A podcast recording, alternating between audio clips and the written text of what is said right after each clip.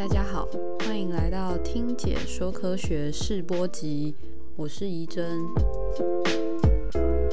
先说个结论，今天这一集听完以后，你可能会开始思考如何优雅的用精致的语言来偷酸别人，好像很实用，对吧？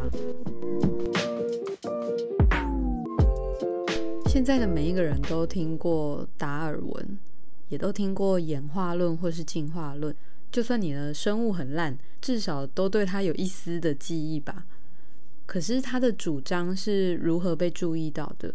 他是想要挑战当时的主流吗？上一次我们就有提到，达尔文是一个分类学家。那做出分类其实就是对于议题或是世界观的掌握。一种分类就是一种的世界观，而且他想要摆脱目的论的宇宙观。大家记得目的论吗？上次老师有提到小红帽的故事。小红帽到阿妈家，对于假扮成阿妈的大野狼问说：“阿妈，为什么你的眼睛这么大？”野狼就回答说：“哦，为了要看清楚你啊。”这个“为了”就是一种目的论。那达尔文他要面对的就是这种上帝创世的目的论，而他想要摆脱的就是目的论的这一种宇宙观。可是我有发现陈恒安老师他使用的词汇是摆脱，不是推翻哦。我认为摆脱比较像是离开原有的那样东西或者是框架，可是推翻比较像是更加对立的，有你就没有我的。所以“摆脱”这个词对我来说比较温和一点。可能达尔文的原意本来就不是要挑战整个宗教的核心价值吧，单纯就是提出自己观察的结果。可是无意间就挑起西方世界的价值观革命，还是说他其实是有意的，只是他藏得很好而已？这个我们就不知道了。在我们大致了解达尔文的物种起源，他想要表达的东西，以及当时的社会背景之后，那这一集就会比较聚焦在他发表以后所衍生的影响。例如，自然阶梯里面，人跟其他动物、野兽是在同一个阶层里面的。那拥护者跟攻击者，他们的说法又是什么呢？如果换成我们自己，我们要怎么选择我们的立场？一起来听听看吧。我觉得在今天的这个社会，我们的资讯大家都讲资讯爆炸。那现在的能力不是资讯多不多，而是谁有办法在 Google 里面找到重要的东西，对不对？我觉得达尔文可以给我们一个榜样，就是我们要训练我们的论证能力哦。所谓论证能力，就是我要主张什么，我可以找到在这么多 data 里面找到证据，然后把它编排成说理。我们政论节目就可以看到，或是 coin 我们有主张，但是我们经常没证据啊。或是不会编排证据，达尔文这个说法，我刚刚讲到说，他画一条线，把人跟兽放在一起之后，引起非常多那个维多利亚时期人的心情上的困扰哦。像有个牧师的太太，他们一起去听相关的演讲，听完之后就非常的担忧，他不断的祷告说，他很希望达尔文的理论不会是真的，可是要是真的是真的的话，他非常希望大家都不要知道，因为他觉得挑战了一个想法。那有个。我不知道真的假，不过有时候看到这种学这种历史的小故事，说达尔文的太太，她也非常烦恼，她先生有这样的想法啊，因为她是非常虔诚的教徒，她很担心她先生写的这些以后过世之后，他不会上天堂，所以他们就没有办法在天堂相相会哦，她非常的烦恼。天哪，这个在现在听起来好荒谬，可是如果自己身在当时的时空背景，搞不好我也会觉得自己的另一半是不是信了邪教吧？因为它是一个非常。宗教跟生活非常融合在一起的一个文化，所以这样的想法、新的说法冲击到一个固有的传统的时候，的确会不容易接受。所以你可以看到，当时有非常多的这种漫画，无数的这种漫画，把达尔文画成跟猴子是一伙的啊。各位可能也在书里面看到，就我我讲的比较开玩笑的方法，就当时一个非常口才非常好的毒舌主教，他们就邀请他，就是要来修理这一群人的。那达尔文通常不喜欢跟人家辩论这个。那有一个他，我们知道有个人叫达尔文的看门犬斗犬哦，就赫胥黎哦，汤马斯赫胥黎，他也是口才很好，他就自动请缨去跟他斗这样。这个主教逮到机会就提了一个这问题哦，他就提这个赫胥黎先生说，问说，哎，赫胥黎先生，就您的祖父或祖母是否由猿猴而来哦？他以为他将他军哦，没想到赫胥黎就等这个他就站起来说：“一个人没有任何理由，因为他的祖父是吴委员而感到羞耻啊！我感到羞耻的倒是这种这样一种人，惯于信口雌黄、不安本分、不满足于自己活动范围里的那些令人怀疑的成就，还要粗暴的干涉其他根本不了解的科学问题，所以只能避开辩论的焦点，用花言巧语和诡辩的词令转移听众的注意力，企图煽动一部分听众的宗教偏见来压倒别人，这才是真正的羞耻。”在那个故事里面，经常说，好像这个一个争论之后，变成是比较达尔文主义的人的获胜。那其实这个故事有点太过分了啊，因为他们这两个吵架根本没有在谈科学，他们就是在吵架而已。只是赫胥黎好像比较会吵这样啊。这个故事被大家用来讲说宗教跟科学的一个对这个议题的争议，当来当代表。不过实际上他并没有谈到任何的太细节的内容。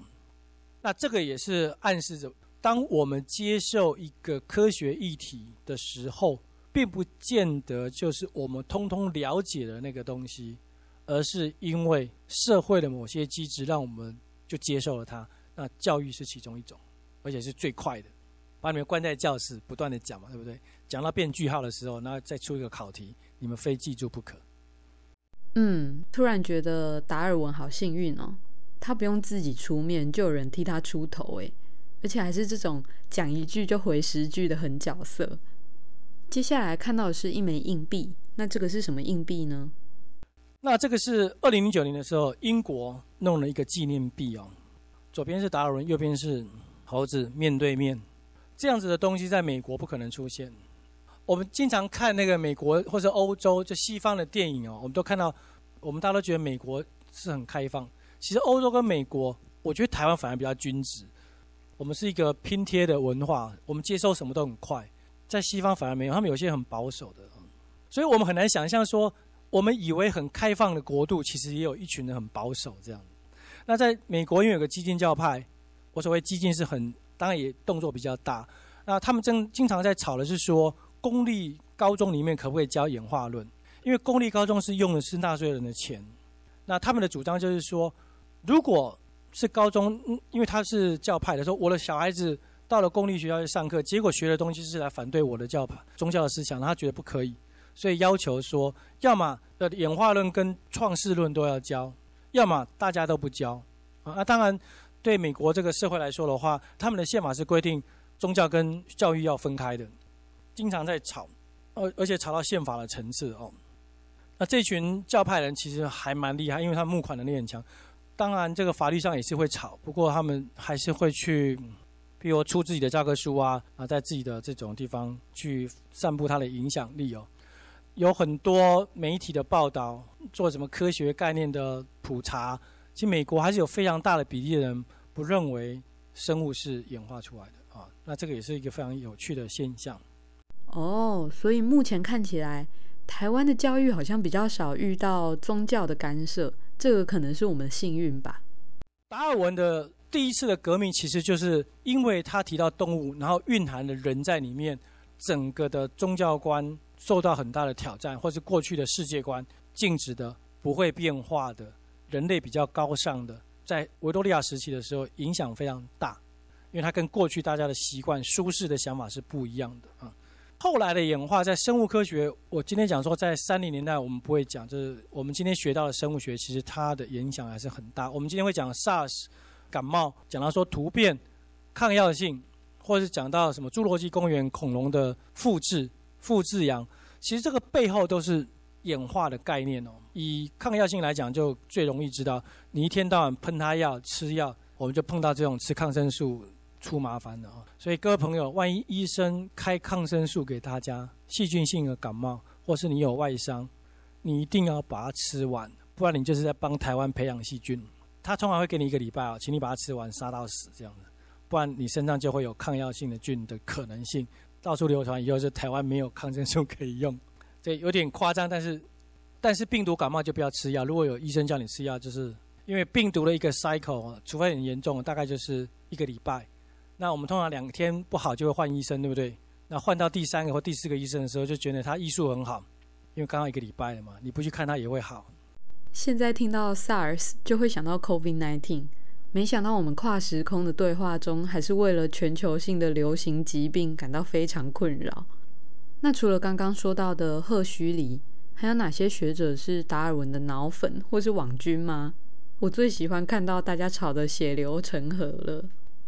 他的很多想法还是影响了各式各样的领域哦。那我举三个，让大家看看说达尔文主义其实影响了非常的大，或达尔文演化的思想哦。第一个是在海克尔。刚刚赫胥黎是英国的代言人哦，达尔文在德国的代言就是这个海克尔，他也是被骂叫猿猴教授。其实学界吵架，从科学史来看哦，科学家吵架没有比小孩子还客气哦，而且搞不好还用了更精致的语言在骂对方。他有个演化树那个概念，就是这个人提出，还有今天的生态学也是有个定律是这样，叫生物重演律哦。我先把这个绕口的念完，我再解释。它叫生物个体的胚胎发育。是种系发生演化史的重演哦。那我们看这张图，这就是演化树哦，它是有主干的概念的。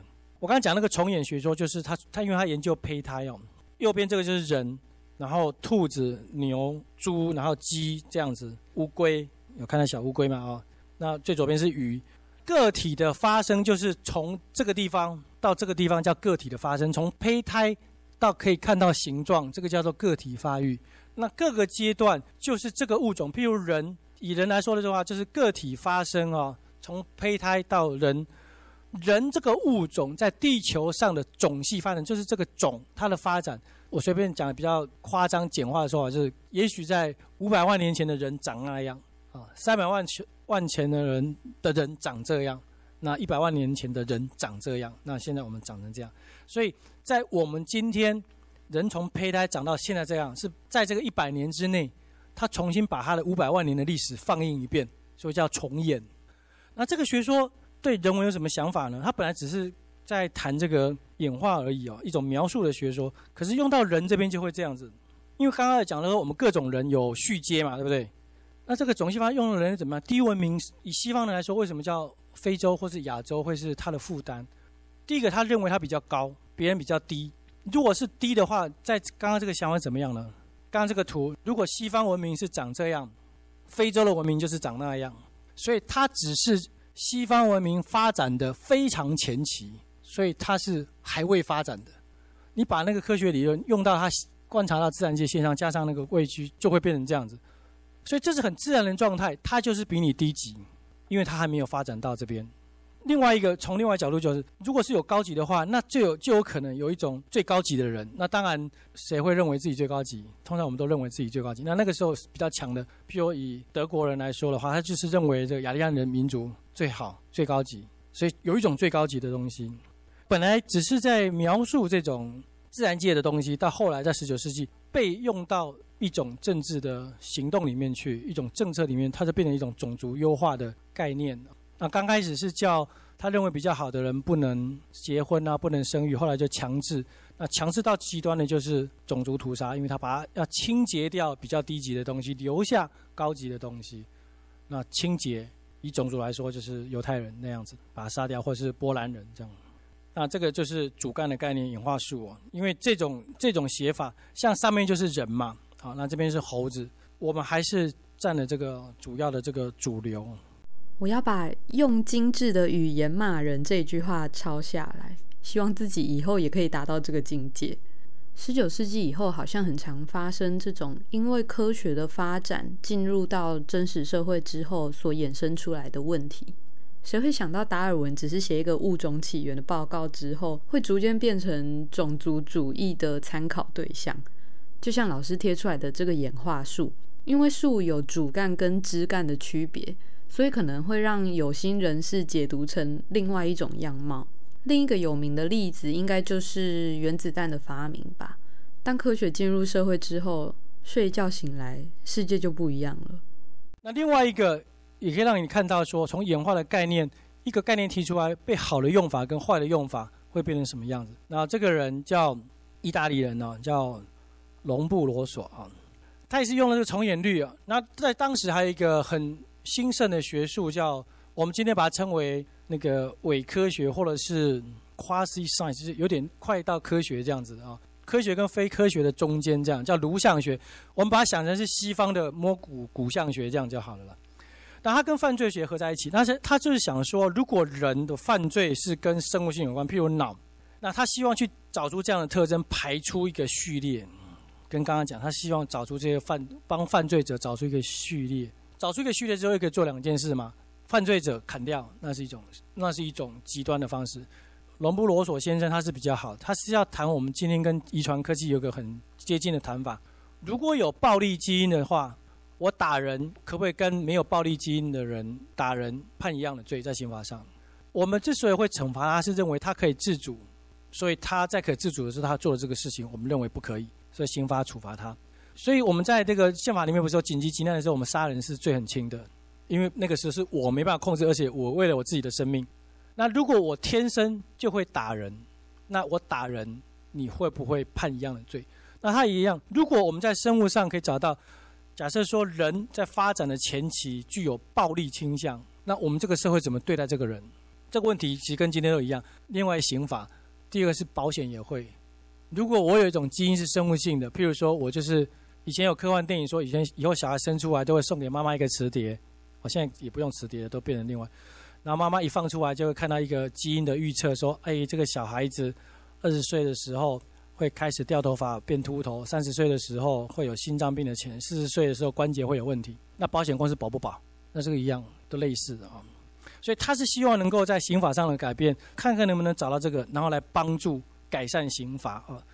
所以用他的话叫改善刑罚，辨认人性之恶。他认为在生物学上有基础可以辨认，这是他的想法。那当然，那个时候你可以看到也有文化的影响。那时候的犯罪哦，不像今天的犯罪，杀人、强盗，当然各个文化、各个时代都是偷窃啊。妓女、同性恋那个时候也是犯罪，革命领导者也是啊，神经错乱的天才也是哦。也许在更早的时候，像各位很多女同学，大概都是要被抓去的。像猎女巫那个时候，长得不错又聪明的女孩子就会被抓去，这样非正常犯罪这样。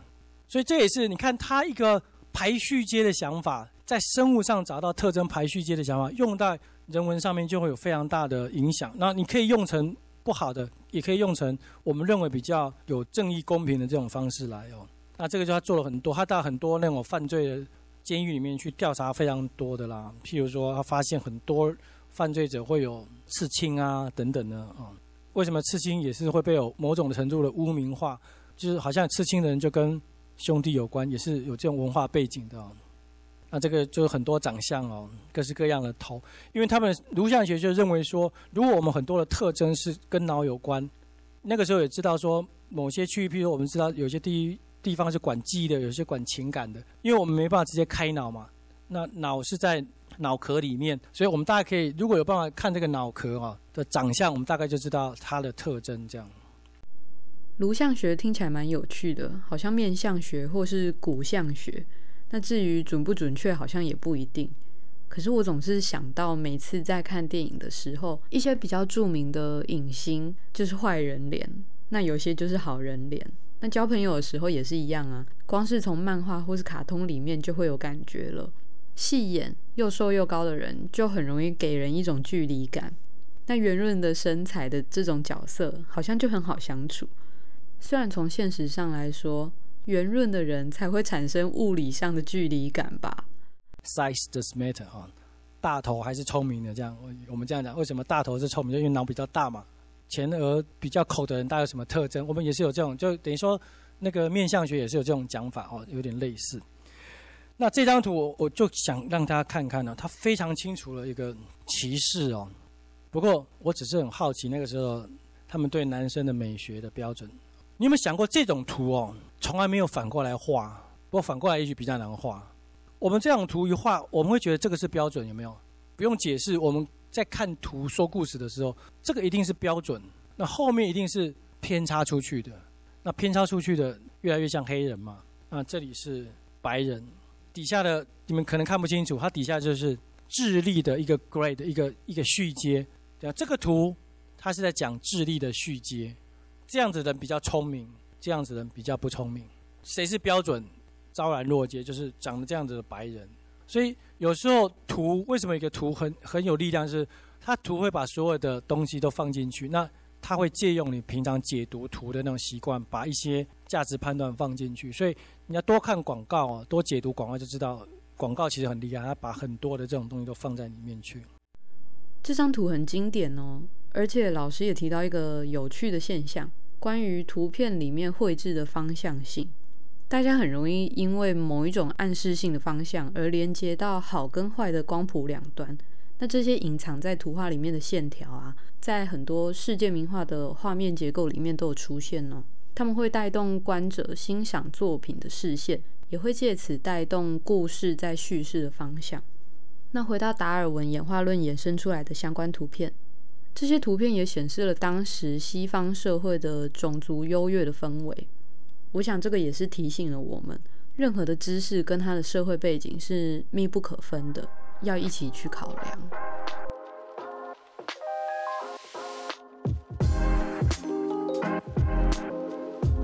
如果我们穿越回到维多利亚时代，那你发现这个学说不太符合当时的社会风气，到底该怎么办呢？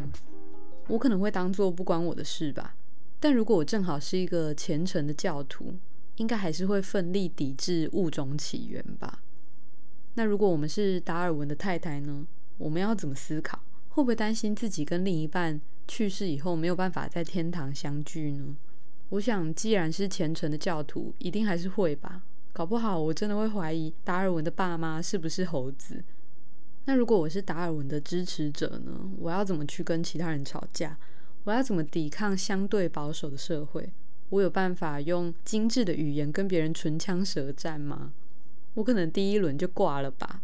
所以还是现在比较好，用网络打比战比较方便。但我想还是要记得，他应该只是想要摆脱，并没有想要推翻吧。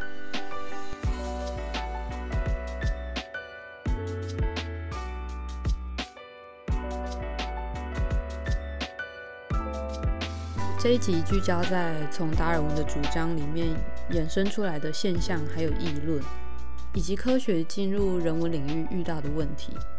陈恒安老师还会再为大家讲到达尔文对于弗洛伊德学说的影响，敬请期待喽！感谢大家持续的收听，我是怡珍，我们下一集再见喽，拜拜。